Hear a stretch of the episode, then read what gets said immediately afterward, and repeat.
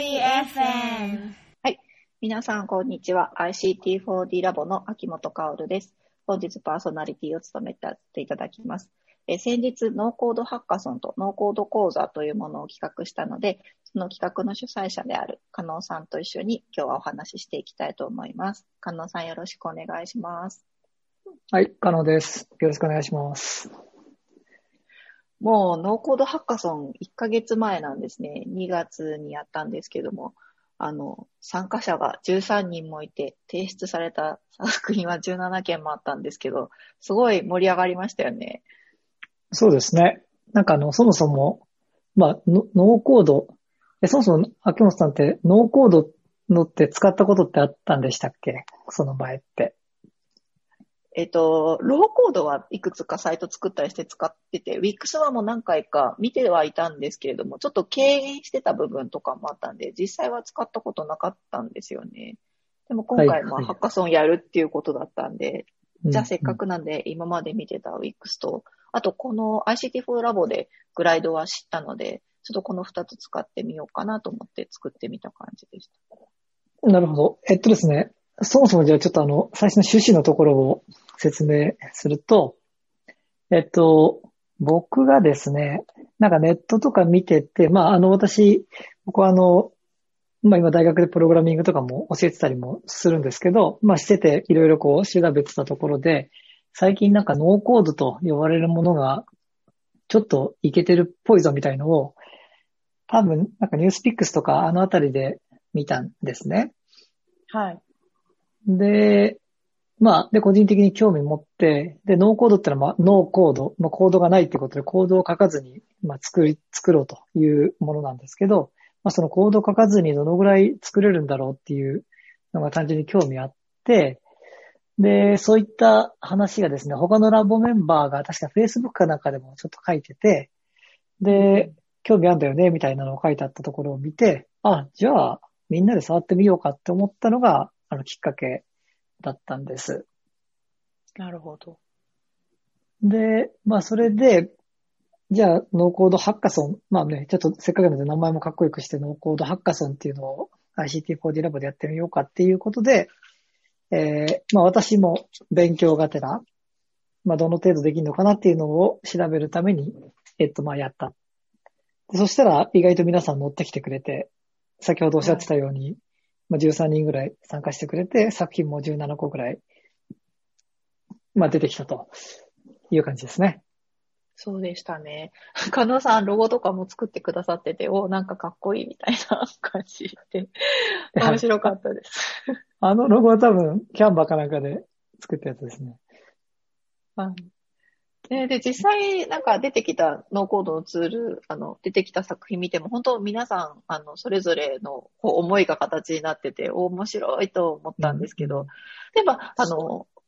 結構意外というか、あの、作ったものでグライドが一番多かったんですけど、やっぱこれってこう、スプレッドシートからこんなアプリが作れるっていうところが皆さん面白かった、面白そうだなと思ってされた感じだったんですかね。そうですね。ちょっと今、グライドっていう名前が出てきたり、さっきウィックスとかって出てきたり、きっと、きっと多分あの、ポカーンって感じだと思うんで、あれなんですけど、はい。け結構あの、ノーコードのツールってやっぱまだまだあまりメジャーではなくて、ですよね。Wix とか、そうですね Web はい Webflow とか、Studio とか、グライドとか、まあいろいろあって、まあただ、まあ僕もあんまり聞いたことないような感じだったんですけど、なんか、今回は、えっ、と、とりあえず僕の中でですね、えっ、と、ググったんですよ。ノーコードやりやすいツール、トップ10みたいなやつとかでググって、まあ比較的そのウェブを作るのに簡単にできそうな、えっと、ペライチと、えっと、Wix、Webflow、Studio っていうのを選んで、で、あとアプリの作るやつで、えっと、それも簡単なのから難しいのまでと思って、グライドとバブルを確か選んで、あとなんかその、業務フローを作るノーコードで、ザピアとか、まあ、とかを紹介して、まあ、それで皆さん好きなのを選んでもらったって感じですよね、確か。そうでしたね。はい。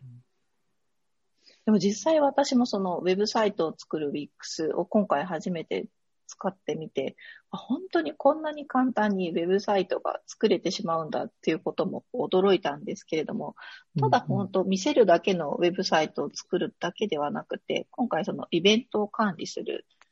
イベントの案内ページみたいなものを作ったんですけども、そのイベントの管理の裏側の仕組みまで、そのツールの中に含まれていて、あ、これは本当に便利な世界になったなと思いましたね。そうですよね。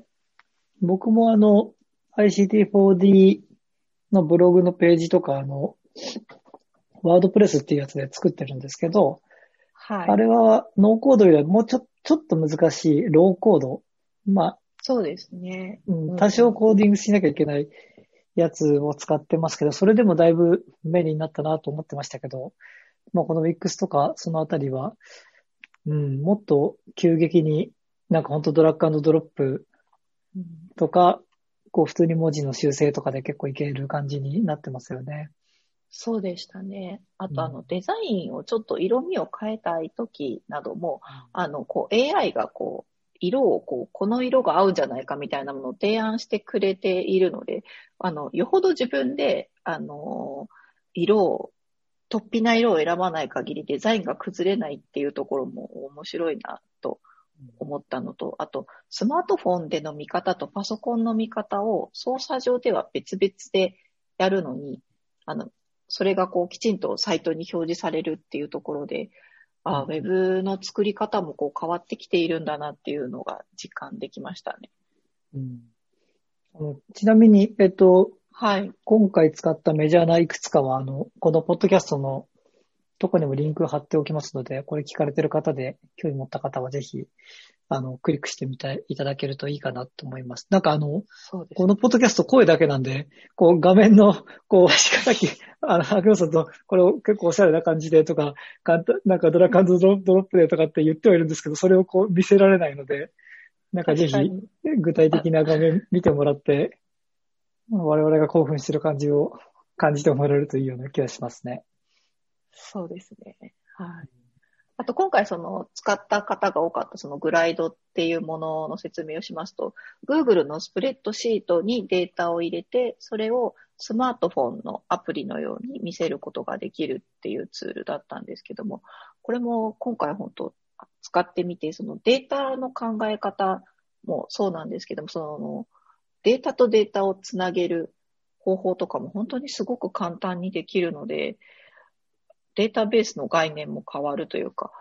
あの、エクセルのようなものに入力して、あとは、あの、見た目を変えるだけでアプリっぽく作れてしまうという、このグライドを考えた方も本当すごいなと、かあの、単純に感激してしまった記憶があります。うん、うん、いや、これ結構革命的ですよね。いやあの、今回全然意図してなかったですけど、まあ、僕も含めて参加した方の多分半分以上はそのグライドを使ってて、で、多分みんな本当感じてたのは、こうちょちょちょちょっていじるだけでなんかスマホに入れられるアプリっぽいものができるっていう。で、なんか今までも、こう、ウェブは、そのワードプレスしかり、比較、まあ、むか昔のホームページビルダーから入りの、こう、比較的コードを書かずになんかある程度こうパズルっぽくページが作れるっていう感覚はイメージあったんですけど、はい。アプリ、アプリでそういうのができるっていう感覚は今まで少なくとも僕は持ってなかったんで、このグライドには、うん、結構感動しましたね。えー、感動しましたね。実際本当使われた方も多かったですけれども、と、うん、あの、文系出身の方で、あの、プログラミングなんて全然こう、思ってなかったって言ってた方が、ぱり自分でアプリを作れてすごく感激しましたっていうコメントとかもあったりしたので、うんうん、そのグライドの革命的な感じは、あの、うんうん、あったんじゃないかなと思いました。うん。うん、実際このハッカソンやった時に私がすごく、あの、ICT4、あの、ICT4D ラボってすごくいいなと思ったのが、その、一つ一つの作品紹介の時にみんながこう、おー、すごいかっこいいみたいな、なんか褒め合うコメントが飛び交っていたのが、すごいこう、作った側もすごいこう、テンションが上がって嬉しかったですね。うんうんうんうん、そうですよね。なんか結構みんな気軽にコメントしてくれるし、まあ一応みんなそれなりに苦労して作って、まあ苦労して、まあそうですね。時間かけて多少強い時間取って作ったっていうのは多分分かってるんで、ね、お互いほ結構褒め合ってましたよね。褒めて伸ばす。そうですね。で、このハッカソンの時って、あの、加納さんのご提案で3つの賞があったんですけれども、一つがクオリティが高いクオリティ賞、もう一つがアイデアが素晴らしいアイデア賞、で、もう一つが頑張った賞っていうのがあって、皆さんがこう、プレゼンされた後で、あの、参加者みんなで投票するっていう、あの仕組みもすごい面白かったんですけれども、こう、さすが集まってる皆様のその、あの、出てきたアイデア、本当アイデア賞で面白かったのが、マイナーな言語の指差し帳っていう写真付きで、マイナーな言語の、マイナー言語と日本語の辞書をみんなで作っていこうっていうアプリがすごくこう、ICT4D っぽくていいなって思いましたね。うん、うん、うん。確か、あれですよね。そのインターフェースとしては、スマホの画面上で写真をパシャって撮って、はい、あの、はい、それは、これは現地語でこういう言い方して、日本語だとこれになりますよ、みたいのを、送信って押すと、それが蓄積されていくっていうだけのすごくシンプルな、ね、あれですよね。はい、うん。あの、青年海外協力隊とか、本当マイナーな言語で活動されてる方とか、こう歴代の単位でそれをこう蓄積していったら、すごいナレッジデータベースとして、本当うまく使えそうだな、なんて思いました。うん。多分、今はやっぱマイナー言語だと、やっぱり多分ありますよね。結構歴代単位がこう作ってきた辞書みたいな、うん、なんかちっちゃな紙の冊子だったり、なんかエクセルファイルだったりとかっていうのは多分マイナーな言語ほどあるはずで、なんかそれが、なんかこういう形で、アプリとかでこう、簡単にできるようになったら、それはそれでいいですよね。ねえ、本当すごくこう、片手で持ち歩けるっていうのが便利ですよね。例えば写真付きっていうのがすごくいいなと思います。スマホならではというか。うん。あの、例えばこう、市場にいた時に、野菜とか見ても名前がわからないみたいな時に、写真だと照合できたりしますもんね。うん、そうですね。面白かったです。あとやっぱ、あの、プログラミング得意な、あの、メンバーの方で、いくつかのノーコードツールを使ったアプリを開発された方もいて、まあ、さすがクオリティ賞で素晴らしい出来だなと思って、欲しいなと思ったんですけども、ICT4D に関するニュースをこう自動で持ってきて、それを読める仕組みみたいなアプリだったんですけれども、すごくあの得票率高かったですよね。そうですね。なんかやっぱり、なんかこのノーコードの面白いところがなんかこう、つなげる、なんでしょう。なんて説明すれば、例えばですけど、えっと、ブログ、はい、なんかその、スーパーツールみたいなのってやっぱりなかなかないんですけど、はい。例えばブログの情、この、この作品だったのがそのブログとかの情報を引っ張ってくるっていうちっちゃなツールを作って、で、その情報と、その画面上で表示させるのをなんかこう、くっつけるまたノーコードツールがあって、みたいな、そういうこう、掛け算でこう、どんどんやっていくと、なんか幅が広がっていく、ザピアっていう、あの、ノーコードツール使ってましたけど、まあそういうのでこう、繋いでいくことで、どんどんね、こう単体ではすごくシンプルな動きしかできなくても、それをいくつか足し合わせることで、かっちょいいものができるっていうのは、うん、うんうん、あなるほどな。だただ、で、ただその彼が作ってるのを見て思ったのが、はい、やっぱその、これとこれをこう組み合わせると、こういう面白いアウトプットが出るだろうなっていう、あそこの、あの辺の発想ってやっぱり普段プログラミングやってる人ならではだなっていうのは思いましたね。本当そうですね。なんかでもこれであの、竹内さんがブログで書かれてたところですごくあの、その通りだなと思ったんですけども、竹内さんもその、あの、ハッカソンにと、あの、投稿されていましたけれども、その、ハッカソンでアプリを作るにあたって感じたことっていうのをブログに、ICT4D のブログに書かれてたと思うんですけども、まあ、実際にそのアプリを作ってみたことで、その自分の生活の中でなんか困ってることはないか、これはアプリで開発したらこう課題が解決できるんじゃないかっていう視点を持ってたっていうことがあったんですけれども、そこって本当まさしく国際協力の世界でも実際こうちょっとノーコードを知ることで、もしかしたらこの課題はアプリを使ったら少しうまくいくことがあるかもしれないみたいなこともあるのかなって思って本当可能性を感じたんですけれども、うん、加納さんいかが思われましたか？いや、本当にそうだと思います。で、あの、ただ、えっと、ただというか、やっぱそうだなと思ったのが、そのやっぱツールを使ったから、初めて課題が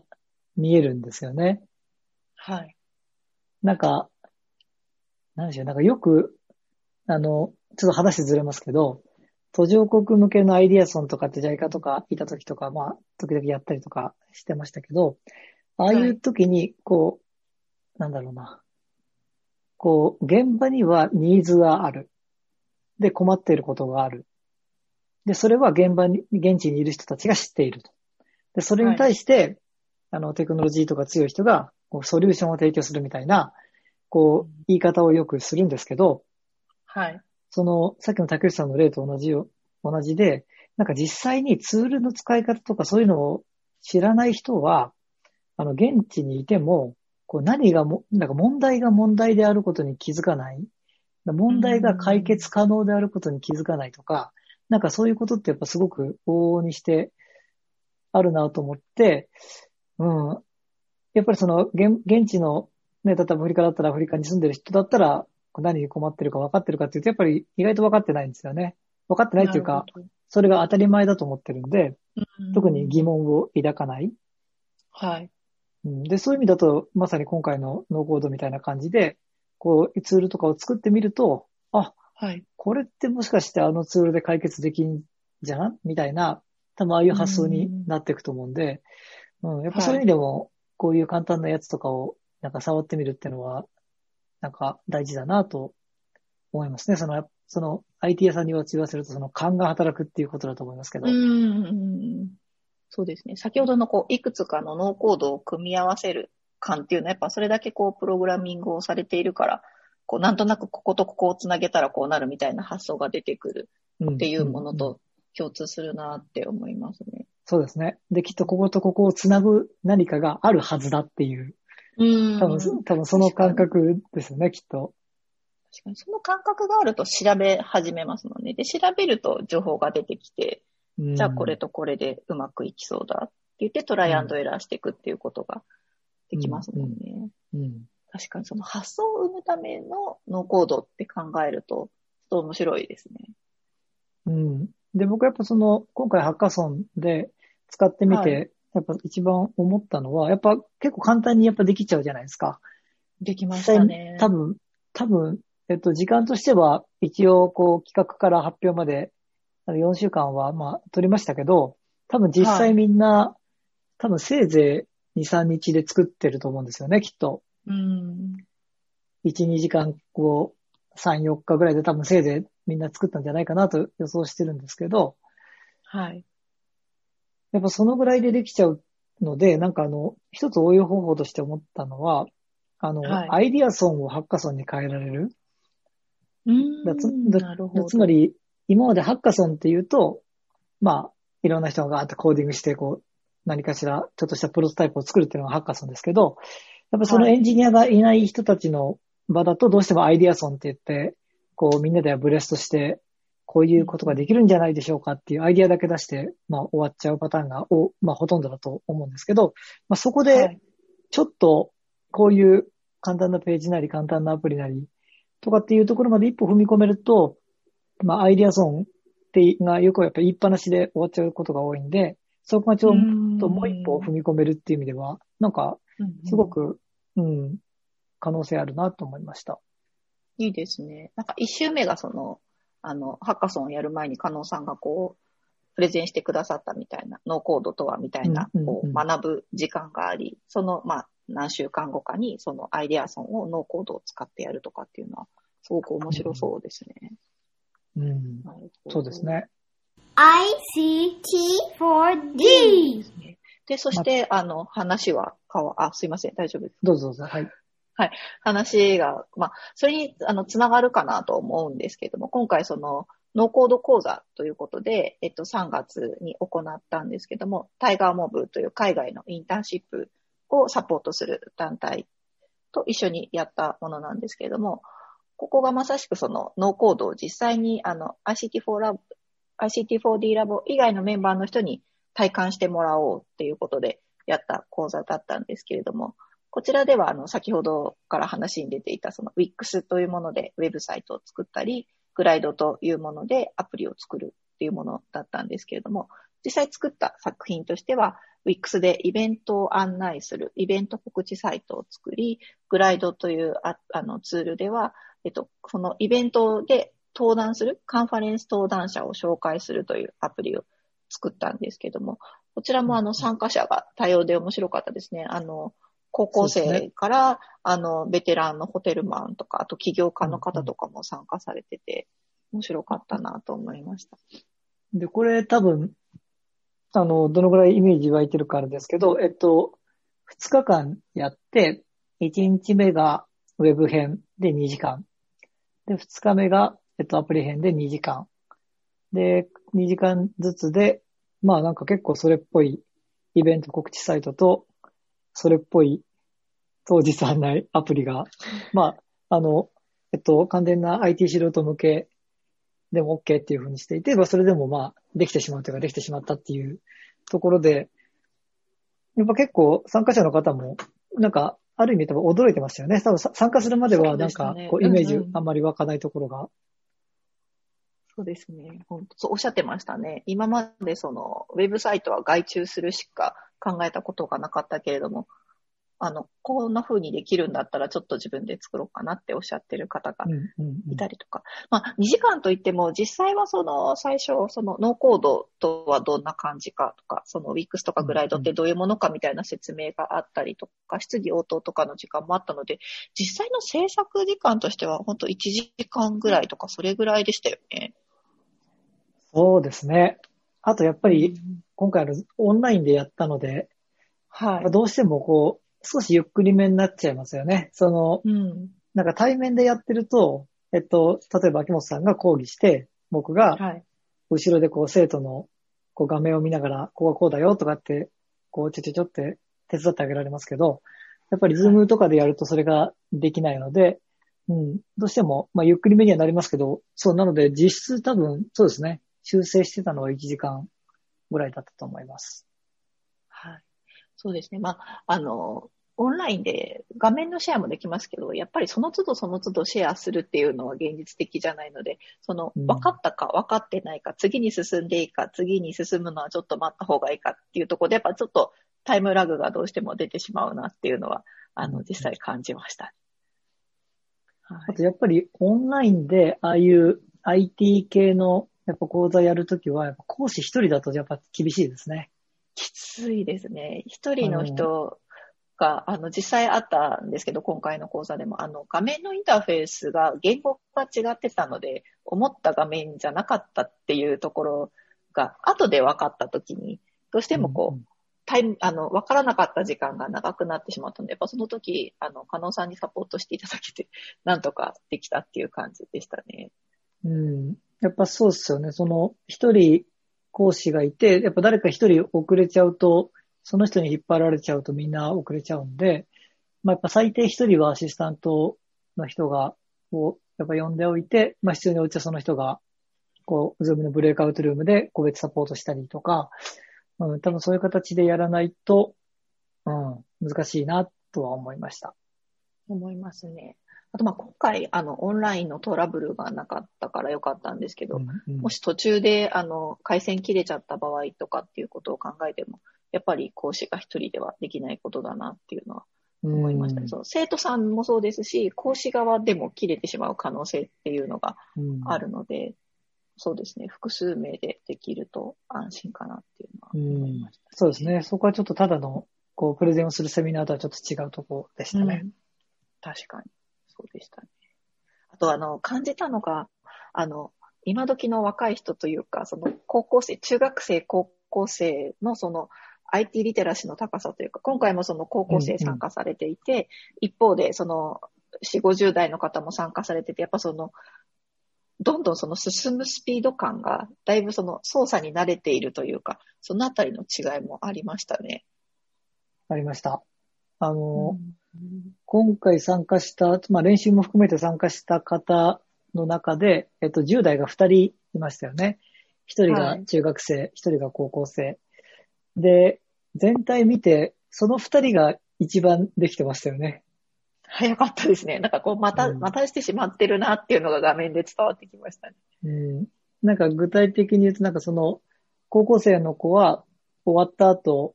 まあ面白かったですって言って、じゃあちょっと私も作っ、他にも作ってみますって言って、こう、やっぱ自分でちゃちゃっと作ってこんなの作りましたって報告してくれたり、中学生の子なんかは、こう、秋元さんがこう指示してやってるところで、さらにプラスアルファで勝手に色とか変えてみたり、な、やったりとか、うん、その辺のやっぱり感、感覚、こここうやったらこう動くんじゃないかみたいな感覚が、やっぱり、うん、デジタルネイティブと言われる人たちはやっぱり、やっぱ勘がいいですよね。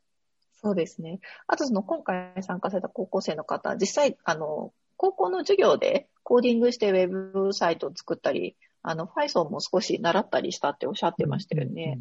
うん。うん。ううんんでもなんかその高校の授業ではなんかこううまく理解できなくて難しかったみたいな、やらされてる感じを受けてしまったみたいなことを言っていたので、そこはちょっと相手に対して苦手意識が出ちゃってたとしたらもったいないなって思ったんですけど、でもそんな彼女が今回のこのノーコード講座を通しては、あ、これは楽しかった。自分でできた。もっとできそう。みたいなことをコメントがもらえて、すごく、ああ、やった意義あったな。本当よかったと思いましたね。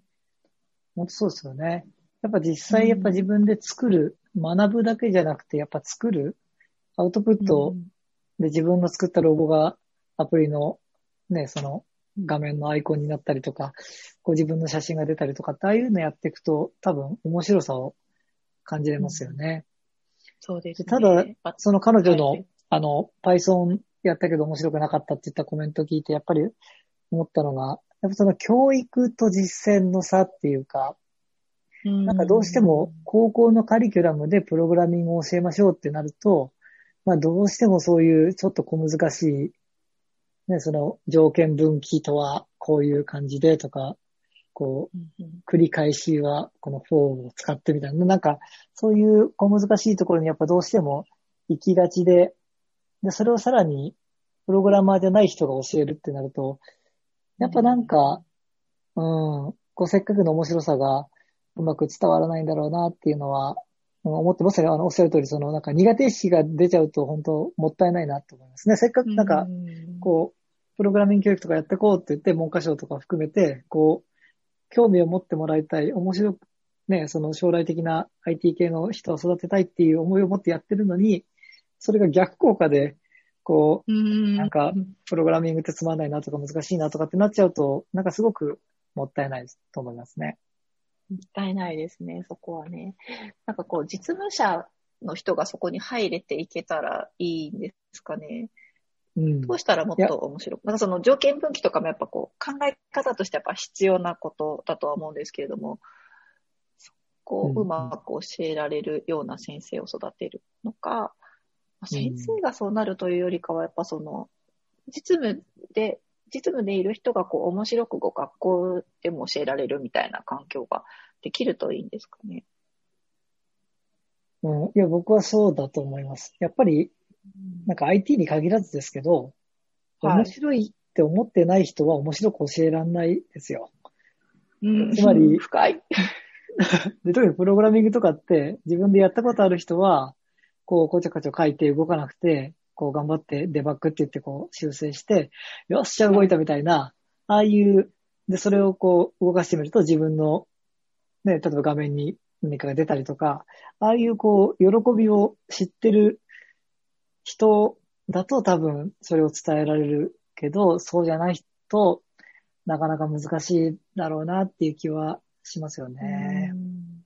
なるほど。確かにそうですね。楽しさをうまく伝えるには、みたいな。その入り口にノーコードがもしかしてなれるかもしれないとか、あるかもしれないです。ね。うん、そうですね。ただその辺がこの、例えば学校教育できできるかっていうとまた、うん、小手先、まあすごく小手先っちゃ小手先なので、うん、うん、まあとはいえそれで動くのができるんで、まあ十分で十分なんですけどね。うん。そこでこう興味を持ってもらうきっかけになれば、みたいなところはあったりするかもしれないです。ね。そうですね。そういう意味だとやっぱりうんノーコード、今までちょっとノーコードのいい話ばっかりしてましたけど、ノーコードの限界もやっぱりありますよね。ありますよね。うん。なんかできることどんなとできないこと。どんな限界感じましたか、ぱあの、本当ウェブサイトで言うと、その Wix ってすごくこう、簡単にかっこいいものができて、さらにのこう管理、そのページだけじゃなくて内部の情報管理もできるっていうのはすごいと思ったんですけど、データを外に出せないということがものすごく大きな壁だなと思いましたね。そのプラットフォームを変えることができないというのは、例えば何かサービスを移りたいときとか、今まで貯めてきたコンテンツはもうそこにしか置けないっていうのは、うん。ちょっと今までこう、ウェブを作ってきた身としては、それはちょっとどうなんだろうと。なので、まあ、今回も題材に選んだのが、イベント告知だったのは、まあ、イベントってこう、期間が決まっているものなのでいいかなと思ったんですけど、例えばそれがコーポレートサイトとかになると、ちょっとそれは、あの、危険かなというか、限界を感じるかなっていうのを思いましたね。うん。時代によって変わりますしね。うんうん。確かにそうですね。うん、10年後のウェブの世界っていうのがまたどうなってるかっていうのは今の時点ではわからないですもんね。うんだってウェブもなんかだいぶ変わってきてますよね。やっぱり、なんか、む本当の、本当の最初はこうページ1枚から始まって、それがなんかタブっぽいものが出てきたり、で、最近はなんかこう、縦長にこうスクロールしていくページがちょっとかっこいいみたいにそうなったり。ですね。スマホ仕様みたいな感じですよね。うん。あ、そっか。あれはあの辺はスマホの影響なんですかね。そうですね。スマホがもう、あの、もう縦に行くっていう、うん。みんなこう、スワイプしていくみたいな感じだからだと思いうんね、なんか最近ランディングページみたいなのも1枚縦長のスクロールのやつは多いですよね。そうですね。うんうん。確かうんに。加納さんが感じた限界とかはどんなことがありますか、うーん、なんでしょうね。やっぱり、あの、できることが決められている、そのグライドとかもそうですけど、すごく簡単で、こう、まあ、選びながら選択で、でここは入力フォーム、ここは電話番号表示、で、ここを押すと電話かけるとかっていろんな機能はあるんですけど、逆に言うと、はい。その与えられた機能でしかできなくて、それ以上のことはできないっていうのはやっぱまだ、まあ限界ですよね。なのでグライドとかはすごく簡単にできますけど、やっぱりできることは限られてて、で、ちょっと今回試してないですけど、もう一個難しいバブルっていうのだと、少し作り方は難しくなるけれども、あの、できることは格段に増えると。で、多分、さらにコーディングをすると、えー作るのはもっと難しくなるけど、できることももっと増えるみたいな、こう、どこまでをこう職人技として多分求めていくかみたいなところで、必要な技術レベルとか、どこまでふね、深追いするかっていうのは変わっていくんでしょうね、きっと。確かに。Wix のグライドもまあテンプレートありきというか、そういうところはありましたもんね。うん。なので、少なくともなんかこの、ノーコードが超すごいんで、プログラマーの仕事は近い将来なくなるでしょうっていう感覚はないですね。うん。それはないですね。うん。そういうものではないですよね。うん。やっぱこう、例えば、機関システムとかっていうのものは、あの、今のノーコードでは全くできることではないなっていうのが、すご。くわかるところかなっていう。そうですね。うんどちらかというと、こう大企業というよりかは、例えば、あの、個人事業主の方とか、中小企業の方とか、もしくは大企業の中の、あの、一つのグループの中で、ちょっと今この業務をもうちょっと効率化したい、みたいな時に使うのには、すごく優れたツールかなっていうふうには感じましたね。そうですね。なんかすごく複雑なことやるっていうよりは、比較的シンプルなこともやるレベルですかね。現状、まだうん。うんそんな気がしました。うんうん実際にこのノーコードの講座に参加された、あの、個人事業主の方もなんかこう、短時間ですごい理解できてよかったし、自分の今やってることの、あの、こういうことで次作ってみますっておっしゃってたので、うん。まあその、うん、その一つの使い方をして、それでこう応用していくっていう意味では使える。けれども、そのじゃあ業務全体のシステムを支えるっていうところはやっぱり、あの、プログラミングが必要っていうところは、まあ、この先も変わらないんじゃないかなっていうのはうん。感じます。ただやっぱあの、途中でも言いましたけど、ただやっぱ勘、はい。今回作ったことで多少勘が芽生えたっていうのは多分すごくうんうん。大事なことで、その勘が芽生えたことで、ここまではできるかも、ここから先は厳しいかなっていうのもなんとなく多分感じれたと思いますし、あの、どっかに外注するにしても、ここら辺難しそうだなとか、これだったらグライドでもできるぐらいだから簡単にできるんじゃないみたいな、少しそういう辺の感覚がわかると、まあ、業者にもぼったくられにくいというか、うん。少しなんかうまくコントロールしてできそうですよね。うん。うん。そうですね。業者の人に情報をうまく伝えられるようになるかなっていうのはちょっと思いました。ノーコードでなんとなくこのデータの仕組みというかそのデータベースをどう見せるかみたいなことをこう簡単に知っておくと、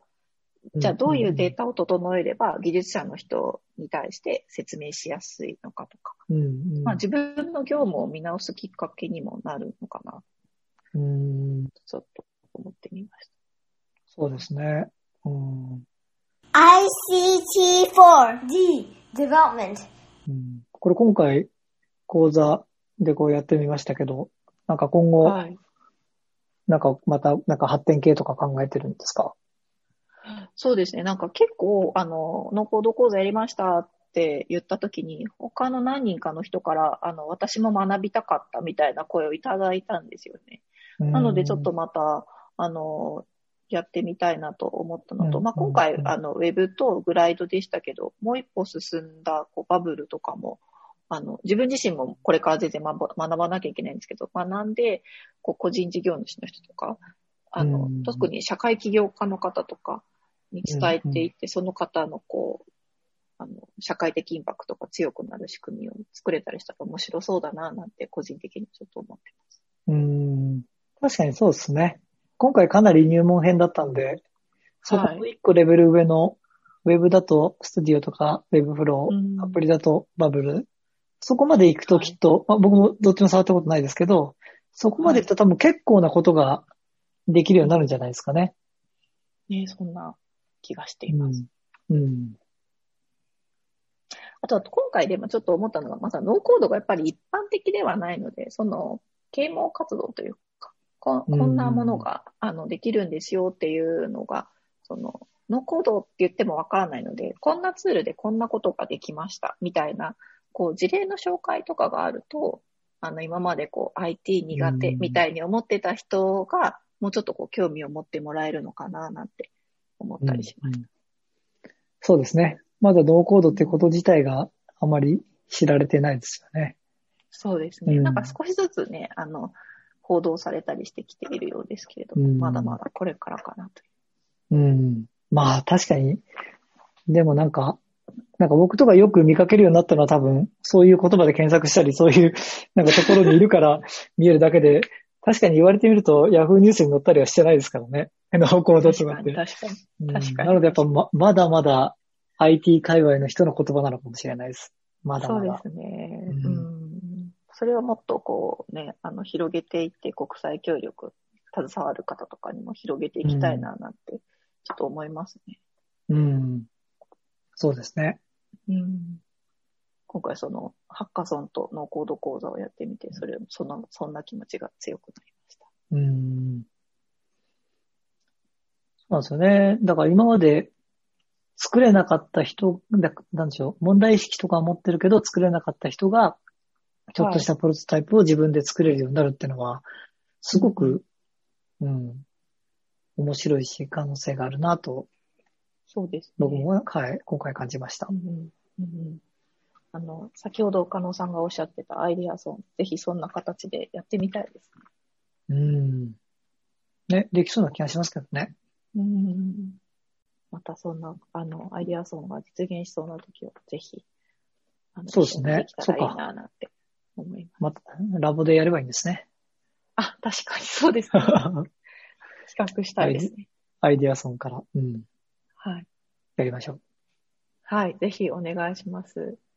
では、あの、今回の、あの、ポッドキャスト企画、えっ、と、ノーコードハッカソンとノーコード講座を得てということで、加納さんと秋元で、あの、お話しさせていただきました。ぜひ皆さんも、あの、ご興味あったら、概要欄にある、ノーコードのあのページとかご覧になって、あの、触ってみていただけたらありがたいな、なんて思います。今日はお聞きいただきありがとうございました。